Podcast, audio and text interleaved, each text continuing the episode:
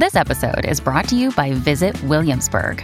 In Williamsburg, Virginia, there's never too much of a good thing. Whether you're a foodie, a golfer, a history buff, a shopaholic, an outdoor enthusiast, or a thrill seeker, you'll find what you came for here and more. So ask yourself, what is it you want? Discover Williamsburg and plan your trip at visitwilliamsburg.com. Another day is here, and you're ready for it. What to wear? Check. Breakfast, lunch, and dinner? Check. Planning for what's next and how to save for it? That's where Bank of America can help. For your financial to-dos, Bank of America has experts ready to help get you closer to your goals. Get started at one of our local financial centers or 24-7 in our mobile banking app. Find a location near you at bankofamerica.com slash talk to us. What would you like the power to do? Mobile banking requires downloading the app and is only available for select devices. Message and data rates may apply. Bank of America and a member FDIC. Hey, it's Ryan Reynolds, and I'm here with Keith, co-star of my upcoming film, If, only in theaters May 17th. Do you want to tell people the big news? All right, I'll do it. Sign up now and you'll get unlimited for $15 a month in six months of Paramount Plus Essential Plan on us. Mintmobile.com slash switch. Upfront payment of $45 equivalent to $15 per month. Unlimited over 40 gigabytes per month. Face lower speeds. Videos at 480p. Active Mint customers by 531.24 get six months of Paramount Plus Essential Plan. Auto renews after six months. Offer ends May 31st, 2024. Separate Paramount Plus registration required. Terms and conditions apply if rated PG. Welcome to the New Books Network. Hello. I am your New Books Network host, Lavinia Stan, here in Nova Scotia, Canada. We are talking today with Dr. Adam, uh, Adam Lajeunesse, professor of public policy at uh, St. Francis Xavier University in Atlantic Canada. Good morning, Adam. Good morning, Lavinia. Thanks for having me. Thank you for agreeing to talk uh, with me about your book, Lock, Stock, and Icebergs A History of Canada's Arctic Maritime Sovereignty which was published with the University of uh, British Columbia Press in 2016. Adam is an associate professor at the Mulroney Institute of Government here at St. Francis Xavier University, where he is also known as one of the pillars of the public policy program, teaching courses um, uh, that are attended by scores of students each year a former Irving Shipbuilding Chair in Canadian Arctic uh, Maritime Security Policy.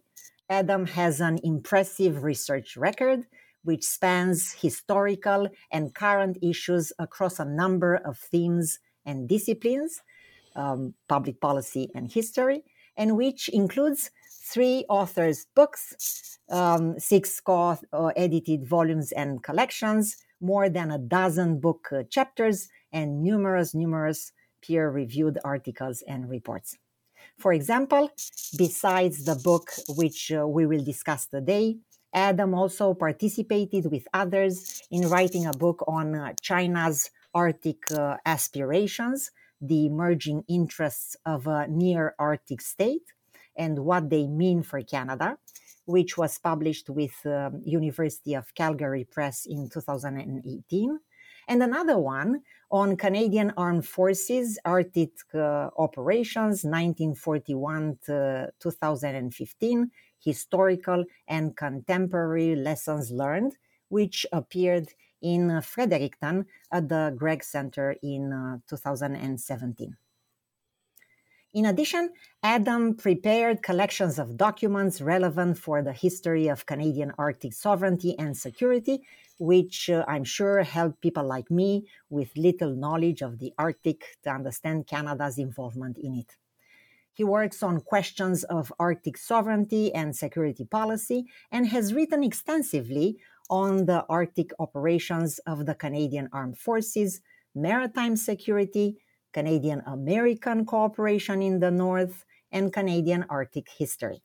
He is a fellow of the Canadian Global Affairs Institute and the Arctic Institute of North America, both of them based in Calgary, as well as uh, a fellow of the Center for the Study for, of Security and Development at Dalhousie University in Halifax, Nova Scotia. Adam sits on the um, editorial board of the Canadian Naval Review and uh, of the journal Arctic. Adam, hello. Hello, Lavinia. Thank you again for accepting this invitation. I oh, know. Thank you for that kind introduction. Good. Um, I'm very happy. I'm very happy to, uh, to have this, this discussion today. Um, I know that you advised the Canadian Senate. Could you tell us more about the context that brought you to Ottawa and what did you tell the senators? Sure. Well, over the last several years, I've uh, spoken to several Senate and House of Commons committees studying Arctic security and maritime security policy, which isn't uncommon for academics. What senators and MPs are looking for from people like us is a bit of clarity and a little bit more nuance from what they would normally hear uh, coming through the daily news feeds. If you open the newspaper, you're going to see Arctic stories about shipping, the Russians, the Chinese, a little bit of fear mongering here and there, a little bit of uh, sovereignty crisis here and there. All very general, not a lot of uh, support, I think, you would get from from the popular media. And so, where academics contribute to government policy discussions is providing a bit of background and nuance. And so, after particularly the most recent invasion of Ukraine by Russian forces, the big question is well, what is the security dynamic in the Canadian Arctic? What is the threat? There's a lot of discussion about Russia being a very general threat to Canada and NATO. Russia is, of course, our Arctic neighbor. So, what does that look like in the real world? How does that play out? We can assume the existence of a threat, but what sort of threat? How would it emerge? The same thing with China. China has shown a great deal of interest in the Arctic, a lot of investment, a lot of scientific operations. And so, what senators and MPs hear from from day to day is simply, well, China is very generally um, a competitor of the West. Ipso facto, in the Arctic, there may be a danger well, what does that look like? Is it an economic danger? Is it a political danger? Are we talking about illegal fishing? Are we talking about trespassing? Are we talking about hard defense considerations, submarines and warships? I think what academics bring to government conversations is a bit of extra nuance, a little bit of extra background to say perhaps we should be worrying a little bit more about this and a little bit less about that. That's that's an excellent uh, answer. Now let's go back to your book, Lock, Stock, and Icebergs, uh, which I would describe as a political history of the Northwest Passage. And you can contradict me here. Could you explain uh, explain the title, please? Where does it come from? Well, it certainly is a political history. Uh, the the title comes from Brian Mulroney, actually. Quite fitting as I'm sitting in the Brian Mulroney Institute of Government building here at St. FX. Uh, in the 1980s, during one of the uh, periodic sovereignty crises uh, between Canada and the United States, Brian Mulroney had uh, Ronald Reagan into Ottawa, and he was trying to convince him that the Arctic waters, the Northwest Passage, as it's commonly known, uh, were Canadian lock, stock, and icebergs. There was no nuance. They were not Canadian territorial waters through which an American right of transit existed. They were not exclusive economic zones through which, you know, there were different competing international rights. They were internal historic waters. They were every bit as Canadian as the river flowing beneath Parliament Hill. Canadian Lock, Stock, and Icebergs.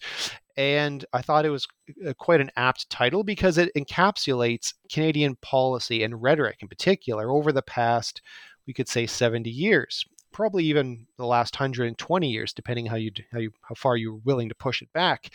Going through House of Commons debates, listening to party leaders and prime ministers, the Canadian position has always been that the Arctic waters were entirely inalienably Canadian. Now, what this book does is it, it provides a bit of a narrative behind the scenes. Well, that's great. People like Mulroney, people like Mackenzie King can go out and say these are entirely Canadian waters. The big question is why? How? On what basis? Now, the reality is, uh, before Mulroney at least, Canadian prime ministers for the better part of a century would tell their American colleagues, would tell their colleagues in the House of Commons that the Arctic waters were Canadian lock, stock, and icebergs. But if anybody asked them why, on what basis, what legal grounds do you claim that? The reality is they didn't often have an answer. So, what this book is, it's a history of the Canadian government trying to find that answer over the last hundred years. Um, now, before we move on, could you briefly explain for our audience, which is formed mostly of non specialists like me in this area, what do you mean when you refer to the Arctic? I believe that most of our listeners imagine the Arctic as surrounding the North Pole. But how wide or how large is this area? And which are the southernmost localities included in it on the Canadian side and on the other sides, if you know, you know? Also, what happens on the other side of the North Pole in Russian territory? And you mentioned Russia and China, but but uh, how about Sweden, Norway, and uh, the Scandinavian countries? Are they are they also players in this Arctic uh, uh, area? Of course, and anyone who is working in the field, writing about the Arctic, that's almost always the first question they have to answer. Now, the reality is there isn't a definition of the Arctic. There are multiple different definitions of the Arctic, and a biologist and a geologist and a politician, they are, are they're all going to use very different understandings of the region. And in fact, how you define the Arctic speaks volumes to what you're trying to work on, what you're trying to accomplish. So my book used a, a political definition of the Arctic, the three northern territories uh, in Canada, and then of course the the high Arctic islands, the Northwest Passage.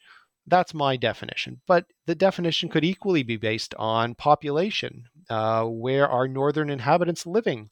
It could be based on the tree line. Uh, often the Arctic is simply uh, bracketed off by different parallels or the isotherm. There are there are a dozen different definitions of what the Arctic is. A big part of that is that the Arctic, even ge- you know geographically, if you were to draw a simple circle around uh, the polar regions, is going to be radically different. So you mentioned the Scandinavians, uh, because of different uh, differences of climate caused by currents and uh, you, know, you, know, various geological features, the Scandinavian region may be uh, roughly parallel to the Canadian high Arctic, but environmentally radically different. And so the Scandinavian Arctic, which is the Arctic, is more akin in terms of temperature and vegetation to northern Ontario in many respects. So what listeners have to remember is, is there isn't an Arctic. There is no one clear Arctic with a set of political, strategic, environmental problems or considerations. There are many different Arctics, and the Arctic can be defined many different ways. Hmm. Interesting. Uh, uh, Adam, um, a question just popped uh, up in my mind. You know, I mean, uh, we are when when so many countries are involved in the Arctic and have a stake in it. What what's uh, uh, is it is it full of resources? Is it a, a habitat for some? uh, Aboriginal groups, uh, um, or is it is it a fishing resource? What's what's at stake here ultimately? Why why do why do Canadians want to declare the Arctic theirs, and maybe the Russians also on the other side? Well, there's a great deal of stake, Lavinia, but we come back to your first question too, and providing clarity, particularly to policymakers. There are some things that aren't at stake that people believe to be. Uh, going back to, I would say, 2007, when people really started to pay attention with oil prices uh, spiking before the recession, the peak oil theories circulating, gaining a lot of prominence the U.S. Geological Survey published uh, studies showing that an enormous amount of undiscovered oil was present in the Arctic, and in fact, the Arctic contained, you know, a good chunk of what was left of the world's hydrocarbons. So all of a sudden, people were were thinking of the Arctic as this contested basin where the Russians and the Canadians, the Americans, the Chinese, perhaps, would compete over resources. Now, 15 years later, give or take, we, we've realized, well, no, that's not the case at all.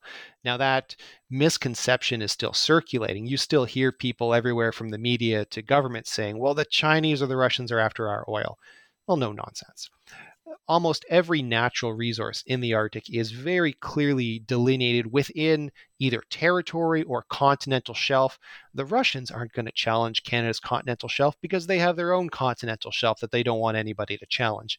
Now, the one exception might be something called the extended continental shelf. And if you Google overlapping Arctic claims, that's what you're going to get. The Danes from Greenland, the Russians, the Canadians, all have overlapping extended continental shelf, which legally means, you know, if this claim is is confirmed, we would be responsible for or have administration for the seabed resources. So all of the oil and gas at the North Pole and even beyond. And there's big overlap. The reality, however, is one, nobody wants this oil right now. And it's very unlikely that we're going to want it in the future because of the cost. What we've seen from offshore Arctic drilling, Shell, uh, Gazprom, BP, Exxon, they have spent often tens of billions of dollars in failed attempts to drill wells 30 miles offshore, very, very close to oil infrastructure. These overlapping areas, these sources of conflict in theory, these are hundreds, even thousands of kilometers offshore into the Northwest Passage. Pardon, into the into the into the Arctic Ocean around the uh, the polar basin and the, the North Pole. The cost of getting at these hydrocarbons would be astronomical unless we're looking at $300 oil. Nobody's going there. The Russians, the Americans, the Canadians, we have plenty of much, much easier oil. Minerals, onshore deposits, all very much within accepted uh, jurisdictions. There really isn't a race for resources. And so that's one of those narratives that I think a lot of academics, at least over the last 10 years, have tried to tamp down. Like, no, there is not, there's not a threat. There are, however, emerging competitive areas. Fishing is one of them. It's one we don't think about quite as much. We think oil and gas in the Arctic, but, but fish. You now have salmon showing up in the middle of the Northwest Passage because the world's oceans are warming. Uh, China is a particular concern. Uh, China operates the world's largest illegal distant water fishing fleet. Uh, and of course, over the last 10 years, we've seen a rapacious Chinese um, appetite for illegal fishing around the Galapagos Islands, South America, off Africa. It's a very, very serious problem looking forward 10 years into the future, there's no reason to believe that that doesn't materialize in the Beaufort Sea. And that's something that we have to really take seriously. We're also seeing a lot of activity in the Northwest Passage that has never been there before. Everything from big cruise ships with a thousand people on them. I've been on a couple of these, very, very well run. But if something goes wrong, the question is, how do you rescue a thousand people? And I'm afraid the answer is you don't. I can tell you I slept with my boots on as we transited through some of the more dangerous sections of the Northwest Passage because I was ready to get to the lifeboats. I mean, it, it's a dangerous thing to do.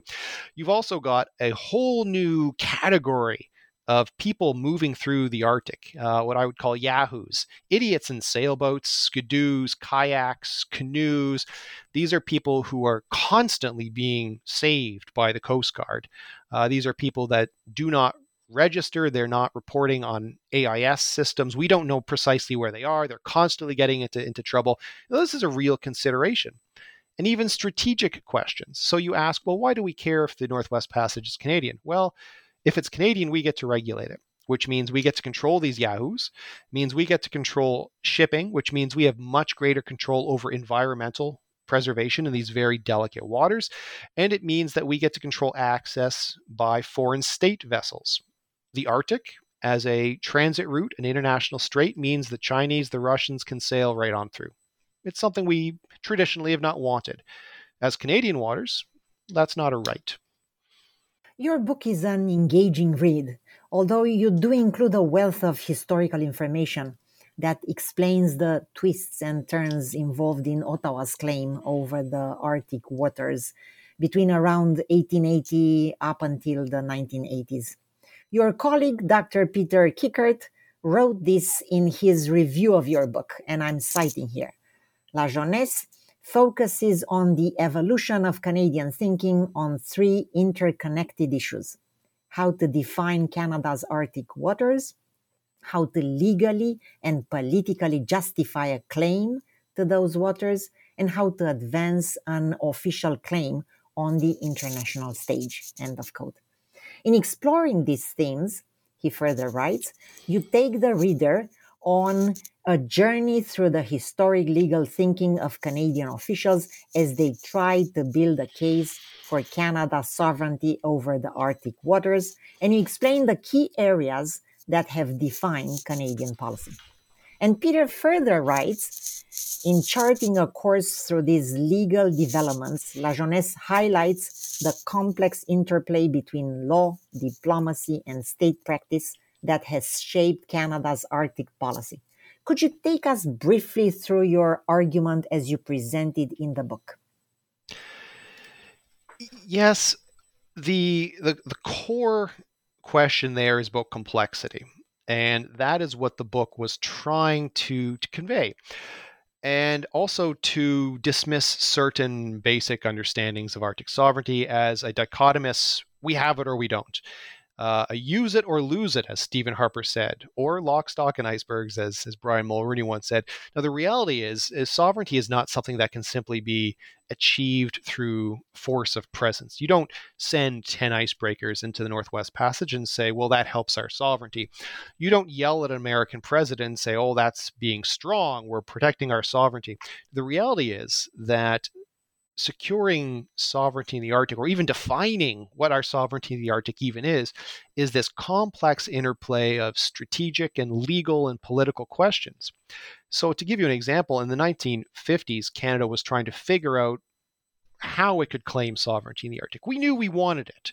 When I say sovereignty of the Arctic, I mean the waters how do we claim these waters? And so for years, external affairs pored over international legal precedents, laws, the law of the sea to try and find some vehicle by which it could claim these waters. Politically, doing that was a very real problem because the United States, which was at the time and remains today the main proponent of the freedom of navigation around the world, was very much opposed to any country claiming more than what the US thought was uh, an appropriate and legal amount of territory and water, I should say, maritime territory.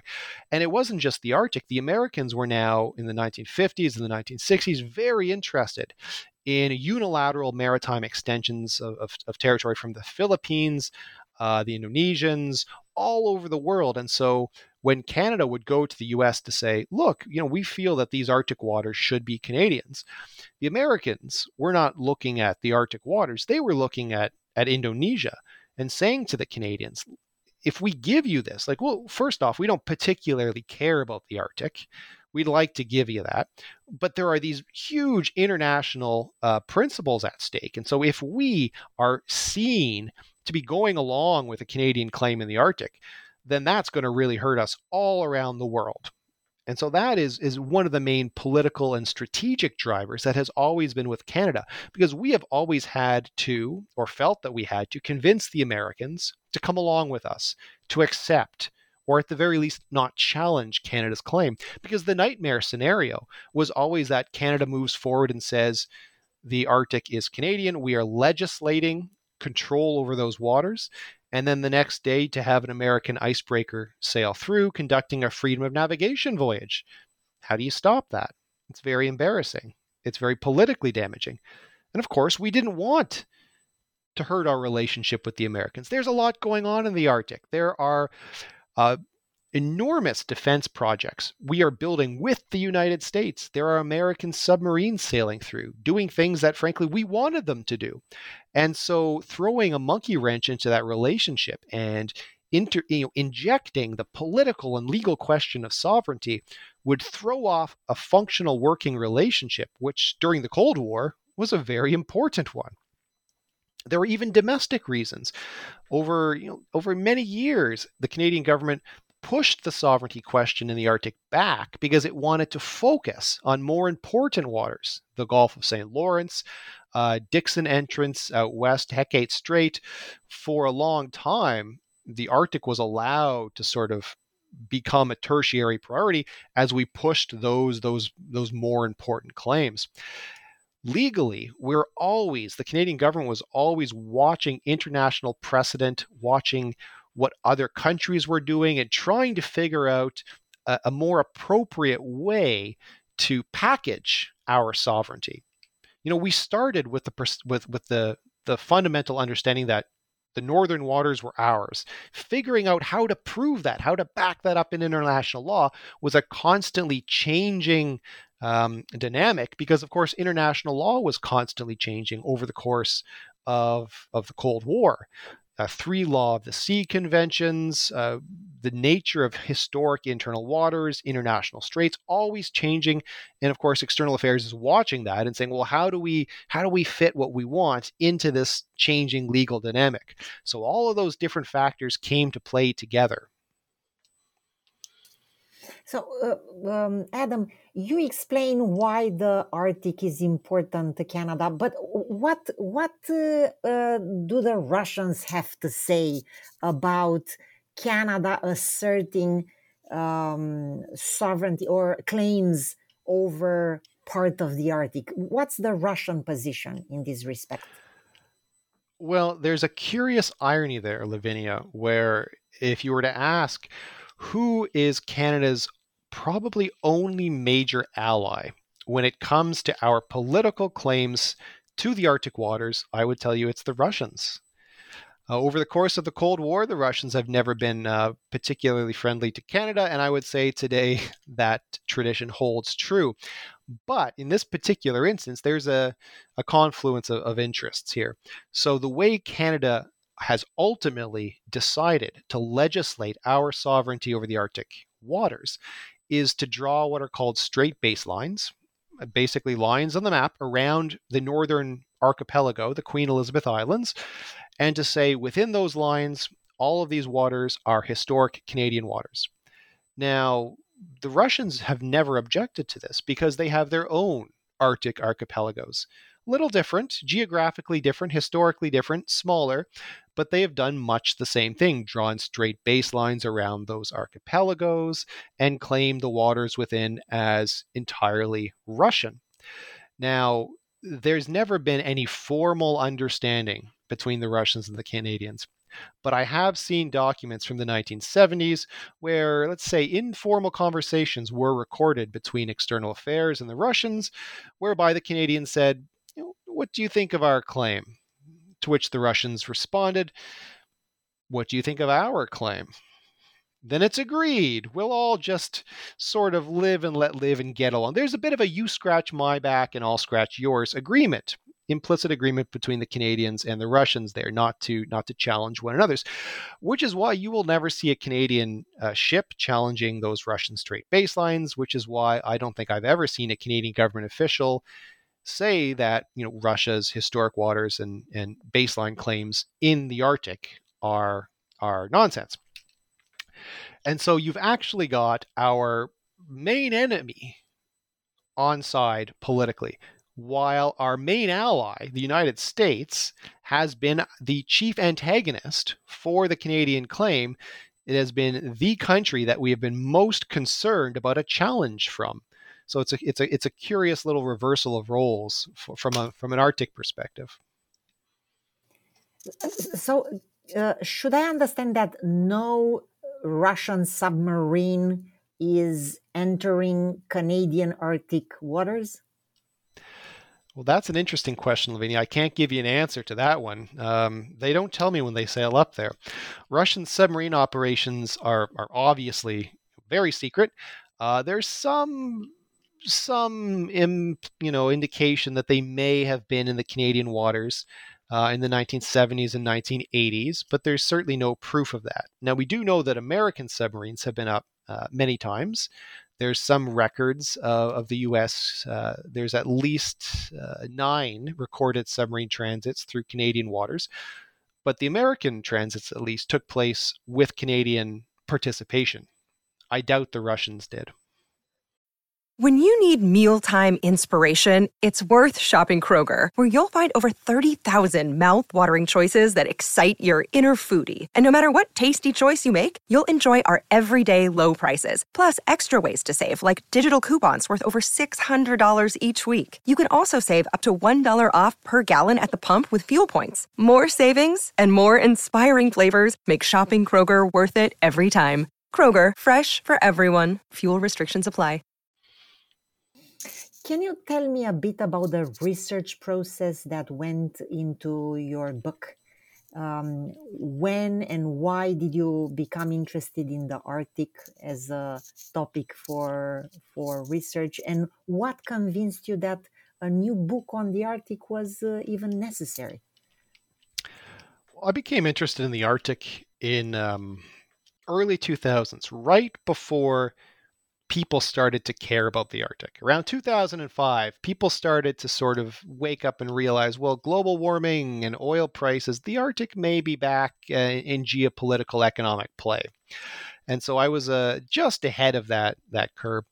And I, I recall thinking, well, there has not been a real recent history of of these very important Arctic waters. And like you said, this is a political history of the Northwest Passage, a very important body of water, politically very complex situation. There has been work done on this before. Uh, Shelagh Grant, Elizabeth, uh, uh, Betsy Elliott Meisel, but those works were a bit older. And one of the big problems they suffered from was lack of, of documentation. So, I mean, you talk about research. This book was an extraordinarily difficult book to research because the Canadian government is sensitive about this subject for obvious reasons, because legally and politically, it's still a bit of a hot potato. And the government doesn't want to give up documentation. Even dating back to the 1950s, uh, prying uh, government reports memoranda out of the Library and Archives of Canada required uh, extensive access to information requests over many, many years. And so I think where my book adds a lot is you know 10 years of that kind of archival research digging thousands and thousands of new pages out of the government's clenched fists and i can tell you uh, at one point when this book was going to press I received, as the book was going to press, I received a package of documents from Canadian government that I had requested in 2005. So that was over 10 years that it took them to get me this material. I requested those documents as a master's student, and it, it came out 10, 11 years later, which gives you an idea of, of, of quite how long sometimes it takes to get this stuff. Now, that being said, I've, I've always said, well, in the 2030s, some enterprising graduate student is going to completely delegitimize my book because there's so much more out there. Uh, there's there's an enormous amount of material that we don't have from the 1960s onwards. So someday there will be you know the next iteration of this, um, and of course there's there's huge areas we know so little about. So submarines you mentioned, this book does does more than anything out there to track the history of American submarine operations in the Arctic. And all of that came from one archive where um, I showed up and I, I, said, Well, you have this collection. I'd like to see it. Well, I don't think we do. Yes, you do. I, I've seen on the internet some reference to it. So they went down to the basement and sure enough, they found it. I don't know if it's declassified yet. No, it is. I, am sure it is. I, I didn't really know, but I, it's important to act confident. So uh, this fellow was either tired that day or he was retiring next week. So he said, Here you go. And I got uh, reams and reams and reams of American documentation on, on naval operations, which was classified the next year. So obviously it was not supposed to be given to me. But, you know, there, there's luck. A lot of that is just luck. A lot of it is is is just asking so many times that someone makes a mistake and gives you documents that the last five guys didn't give you and it's just perseverance and and trying from different angles to get all this material and like i said in the in the 2030s when it's just old enough there will be some some phd student that that redoes this and adds a much fuller account because of course there's so much there's so much missing from this story. So besides you you made good use of um, a number of uh, archival collections uh, but besides archival documents did you did you reach out to um, any policymakers who were uh, key in uh, the Canadian government um, institutions dealing with the Arctic mm. to interview or to have um, uh, discussions with them? I certainly looked. Um, the problem with dealing uh, with history is that people tend to tend to pass away. And the book ends in 1980.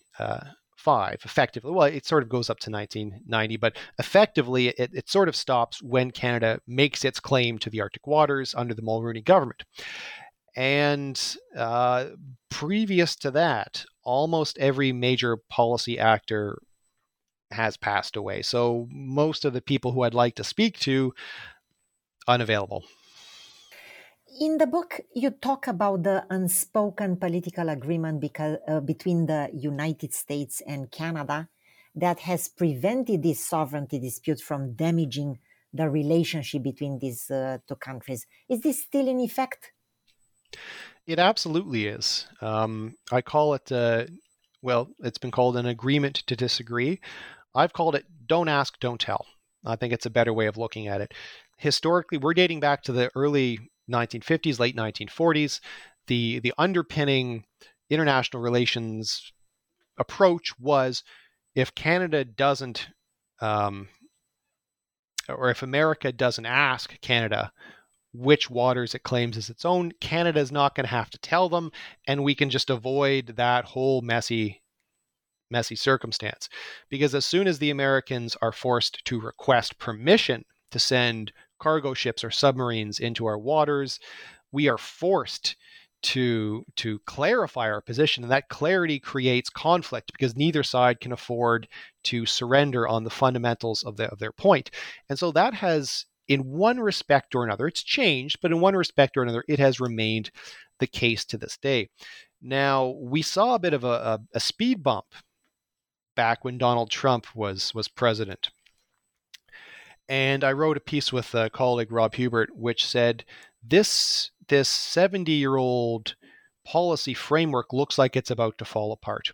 Because the entire don't ask, don't tell uh, principle is based on a certain professionalism within the both governments and an understanding that rocking the boat is not going to help anybody.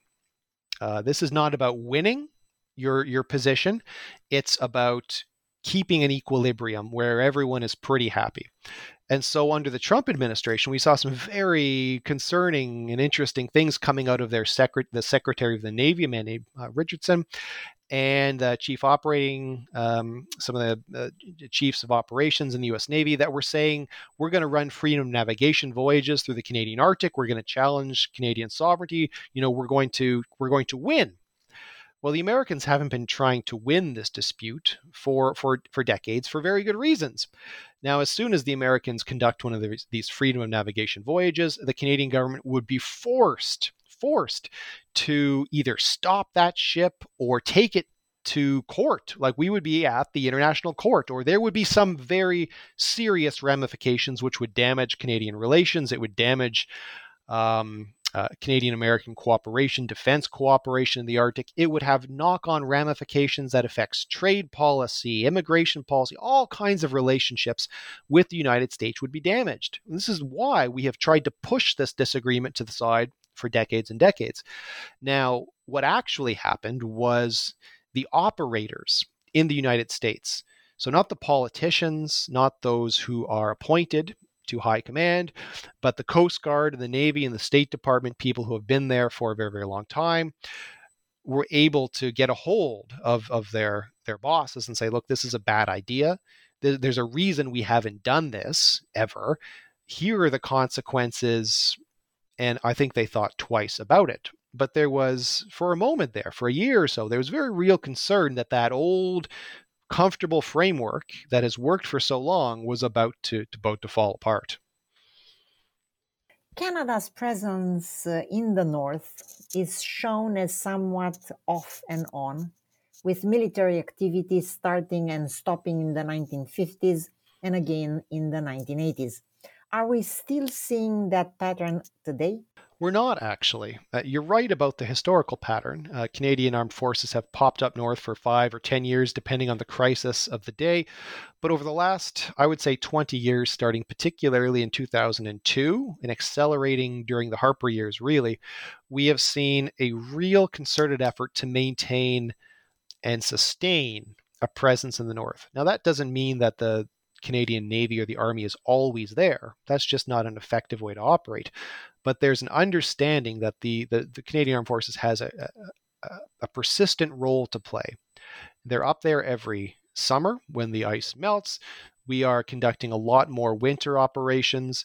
There really isn't any indication that that presence is going to fade. And of course, given the increased uh, shipping oppor- uh, opportunities in the north, given the new concern over climate change and the opening waters and the new activity, it's very unlikely that you're going to see the Canadian Armed Forces pull back. If anything, that presence is only going to increase. The Navy's got three Arctic offshore patrol ships. We have got several more uh, being built, a couple more for the uh, the Coast Guard as well. The Canadian fleet and its northern capabilities is only going to expand over the next 10 years. Uh, let me remind uh, our listeners that we are talking today with Dr. Adam Lajeunesse about his book Lock, Stock and Icebergs A History of Canada's Arctic Maritime Sovereignty, which was published with uh, University of British Columbia Press in 2016. This book is the first in depth history of US uh, submarine operation in the Arctic and there appears to have been a lot of that activity. With the Arctic gaining strategic value in the 20th, 21st century, are those operations likely to come uh, to see a comeback? Well, I think they definitely are. Uh, if you look at the U.S. Navy's re- recently released Arctic policy, it falls in line with the national security strategy, which is very defense heavy. Several years back, the U.S. Navy released an Arctic strategy that was very um, uh, cautious about the potential for uh, strategic competition. The focus was on cooperation, on the environment, on sustainability, and only you know in, in a couple of years, couple of years, the Navy recast that entire strategy and focused on strategic competition. In fact, the the head of the U.S. Navy was asked by a reporter, like, why would you make that shift? Why why rewrite your whole strategy and change it change it so quickly? And his answer was just, well, the damn thing melted. The Arctic was melting. That that's that is what forced our revision. And there has been a big revision and a lot of interest in the US government. The US Army, Coast Guard, Air Force, Navy, the DoD, and the White House have all put out Arctic strategies over the last two to four years. So, huge emerging interest from the Americans. So, you're going to see a lot more surface and subsurface activity. The Russians very recently put out their new maritime strategy, which highlighted the Arctic as as a strategically central role to their national security. So there's no question that the Arctic is going to uh, remain probably the most important uh, maritime region for the Russian Navy as well. The Chinese are a bit of a wild card. They have two icebreakers and they're planning on building a third, potentially nuclear powered one, which would be you know, quite impactful. Uh, but how they use those ships and whether or not they develop a strategic interest in the Arctic, well, that very much remains to be seen. The book talks about the US as Canada's legal and political opponent in the sovereignty debate. Is that still the case, or is Chinese and global interest in the Arctic playing a new role? Well, it is still the case with the United States. And in fact, if you go back to Stephen Harper's first day on the job as prime minister, he uh, opened that that tenure with a press conference where he chastised the American ambassador, who had you know very recently reiterated the long-standing American position that the Northwest Passage is an international strait. And Stephen Harper said, "Look, we get we get our mandate from the Canadian people, not the American ambassador." And it was it was points scoring pure and simple, but you know, it's very recent in, in the grand scheme of things, and it, it, shows that this is still very much alive. And if you look at any American um, Arctic strategy, Barack Obama's, George H.W. Uh, George W. Bush, there's always that reiteration of their longstanding position that the Northwest Passage and the Russian Northern Sea Route are international waters, or that there is um, an international strait running through. So that that long-standing dispute, it's very well managed, but the long-standing dispute is still there. Now the Chinese position is very interesting. It's purposefully ambiguous. The Chinese released an Arctic policy in 2018, I believe it was, where they said that they recognize Canadian and Russian sovereignty to all of the waters over which those countries have a legal right to claim. Something along those lines. I can't recall the precise wording, but it, w- it was worded in such a way as to say we recognize your sovereignty in areas where you have sovereignty without clarifying what areas you had sovereignty. So so the Chinese are trying to walk a very fine line. On the one hand, they don't want to recognize those maritime claims uh, because they may international travel, international shipping is very important to China, and, and they want to they want to keep that open for the future. But at the same time, they don't want to antagonize the Canadians and the Russians who support they need for Arctic operations. China has used the Northwest Passage. Um, it sent a, um, an icebreaker through several years back. We regularly send cargo ships through that passage to China and creating a fight uh, a political challenge, it doesn't do anything for China. So China has walked that comfortable fine line, neither challenging nor accepting either Canadian or Russian state sovereignty over those those regions. How about the Scandinavians? How about the um, uh, Greenland and um, the Scandinavian countries uh, that uh, border on the Arctic uh, area? Do, do they have any presence, or do they have any, or are they, they are they are too too small uh, international actors to really matter in comparison to the Canadians, Americans, and the Chinese India? Well, it's not so much that they don't matter, Lavinia. It's that they have comfortably outsourced the job of challenging Canada's claim to the United States, as many countries have.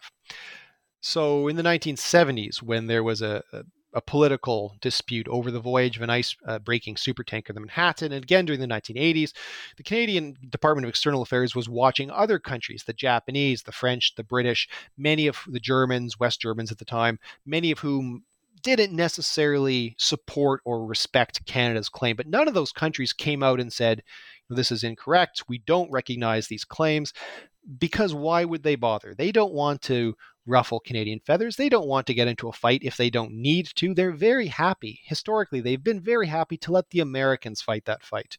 They've they've outsourced that to the US, which they know is going to going to maintain that that American position and broadly, you know, you know, and broader position that the Northwest Passage is um, is an international strait.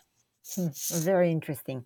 What opportunities do you see for Canada to expand its control and defense of the Arctic? Well, we're actually doing quite a lot right now. The Navy is producing one new Arctic and offshore patrol ship every year. We're getting we're getting an awful lot of those coming off the ways now. We have uh, three, I believe, in the water.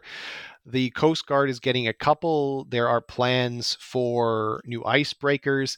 So both the Coast Guard and the Navy fleets are expanding or will be expanding um, quite significantly over the next well, at present, up to maybe 10 years from now, where hopefully we should get a heavy icebreaker or two.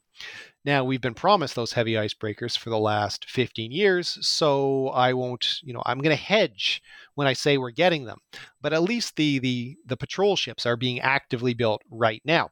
They're very capable uh, we are going to see, you know, six patrol ships up in the Arctic in the next uh, three to four years. I think we'll be up to about six Navy vessels that are going to maintain a significant presence, uh, a constabulary capability, a whole of government response capability. Canadian surveillance is improving with satellite capability, Canadian communications up north, uh, ground based surveillance. NORAD is being modernized what exactly that looks like, we don't know yet, but the Canadian government has pledged an initial $5 billion. So there is a lot happening. There's a lot of money being spent. There's a lot of steel being cut to actually, for the first time since the 1980s, to really put our ships where our mouth has been on Arctic sovereignty. As the Arctic warms, where do you see challenges emerging to Canadian sovereignty now? Well, sovereignty, you have to understand, is not simply a question of presence. Sovereignty is a, a legal question uh, which represents or which implies a state's right, its recognized right to exercise absolute sovereignty with, within a given area. And so, as I've said before to policymakers and journalists, you, you do not win sovereignty by sticking more icebreakers up in the Arctic. The Americans will not wake up one day and say, well, let's recognize Canada's claim. They're up to 10 ships. We weren't going to recognize it at nine, but now they have 10. It, it, it doesn't work that way that presence that we have, that the ships, the surveillance, that capability, that is not sovereignty per se. That is stewardship that allows us to fulfill all of the obligations of a sovereign state. Those obligations being search and rescue, environmental preservation, uh, jurisdictional enforcement, criminal law enforcement, fisheries protection, all of the things that you would expect from a sovereign state operating in their own waters. Now, as the Arctic warms, as I said earlier, we're going to see a lot more oper- um, uh, operations. We're going to see a lot more activity. Cruise ships, pleasure craft, everything from the enormous thousand person cruise vessels moving through down to you know adventurers going through on skidoos and, and kayaks and things like that. You're going to see a lot of you know criminal activity. You're going to see a lot of trespassing. You're going to see potentially evil even uh, illegal immigration. That's pretty rare but there actually have been a few instances of attempted illegal immigration coming in through the arctic as the arctic warms you're also going to have a lot more environmental issues. Not just the melting ice, but so much of Canada's infrastructure, our communities are built on permafrost. There's going to be serious problems maintaining transportation infrastructure all the way down to you know, individual homes. We're going to figure out how we resupply those areas better. We're going to have to figure out how we build in the Arctic better. We're going to have to figure out how to communicate in the Arctic better because we still don't have reliable internet or reliable communications, telecommunication systems across the North. So climate change is going to change a lot about the Canadian North, and not just from a security perspective, but from a development perspective, a human perspective, a delivery of service perspective. The Arctic is going to look very different in 20 years from now. Adam, your argument is centered on law and politics.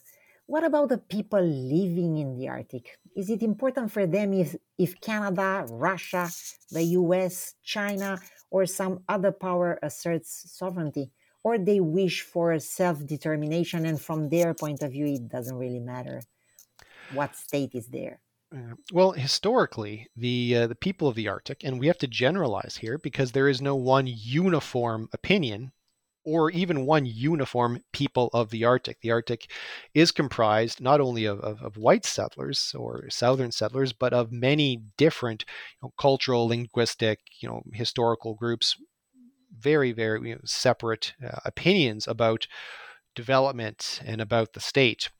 But if we're going to generalize, historically speaking, the people of the Arctic have been very much in favor of a strong Canadian state position on sovereignty. The reason being is that state position that the Northwest Passage is, is entirely Canadian, lock, stock, and icebergs. Uh, that allows Canada to regulate those waters very strictly. So, who can go through? Shipping lanes, uh, environmental regulations. This is very much to the benefit of Northerners uh, because the alternative is IMO regulations, which govern global waterways, which are not as strict. And so, in the 1980s, for instance, when um, uh, the the U.S. icebreaker Polar Sea went through the Northwest Passage, it sort of kicked off the political uh, fight between the Americans and the Canadians, which led Mulroney to tell Reagan that it's lock, stock, and icebergs. Um, one of the things which forced the Canadian government to respond to that was um, the, the, the the Inuit Inuit organizations uh, saying you know, if the Canadian state is so weak that they can't protect the Arctic, then maybe we should, you know, look to other alternatives. We have to do it ourselves. We, you know, there was criticism of the Canadian state coming from the Inuit for not taking a firmer position on that, and that, you know, somewhat shamed and pressured and contributed to the federal government actually turning this into a bit of a fight. If, if you were to rewrite uh, that book, or publish a second updated version, uh, what would you change if every, everything? um, or if anything, what was left out of the book and uh, merited uh, uh, inclusion in the second uh, edition? You know, I think it stands fairly well. And that's one of the one of the joys of writing history is you can write something and be fairly certain that it's going to stand 10 years into the future. I write quite a bit of um, international history, international relations, strategic studies work, work on China's Arctic interests, uh, Russian geopolitics, and I know that that's going to be out of date in a year. Um, events will will render that uh, out of date very very quickly, but the history here is quite solid. And until, the, like I said, the next enterprising individual comes and digs out the next batch of government documents to prove me wrong, uh, I think it, it stands fairly well. So, so uh, your future plans uh, when it comes to research on the Arctic uh, is, um, um, you know, looking for new archival uh, treasures somewhere that you can uh, access, uh, or um, where where where would you go in the ne- next five years to say when it comes to your research on the Arctic? Well, over the next five years, there's a couple of very related projects that I'm working on. Uh, the first is a history of icebreaker operations in the 1950s. And it's kind of an adventure story. There's a lot of histories out there of early Arctic explorers, uh, Victorian explorers, and wooden ships, you know, dramatic stories. But for some reason in the 1950s, historians tend to say, I guess the exploration is all done. You know, it's all over now. Not the case at all. Um, really incredible stories from the 1950s as the Americans and the Canadians learned to operate in the North. Hundreds and hundreds of ships sent north on defense research and construction projects, literally hundreds. And the Americans will send 300 vessels, and about seven of them will come back undamaged at the end of the, the operation. Uh, a couple will have sunk, a couple will have grounded, and maybe a hundred or so will have suffered serious damage. Several men chopped up by helicopter uh, accidents. I mean, just a, an incredible adventure story from from those early years of modern exploration. That's one of the next big projects to tell that story, the history of learning to operate in the Arctic of modern exploration. And of course, the next big book is a continuation of uh, the, the, history of Arctic submarine operations. And that's just a, continuous 10 to 20 year process of trying to pry uh, documentation out of various government bodies. You know, I've discovered a lot more since writing this book, but but not quite enough for a follow up. So you'll have to ask me in 10 years how that's gone. That's very exciting, and uh, uh for sure I'll keep this in mind. Our guest today at New Books uh, Network was Professor Adam Lajeunesse, the author of Lock, Stock, and Icebergs A History of Canada's Arctic Maritime Sovereignty, a book published with uh, University of British Columbia Press in 2016. Thank you again, Adam, and good- goodbye. Thanks very much, Lavinia.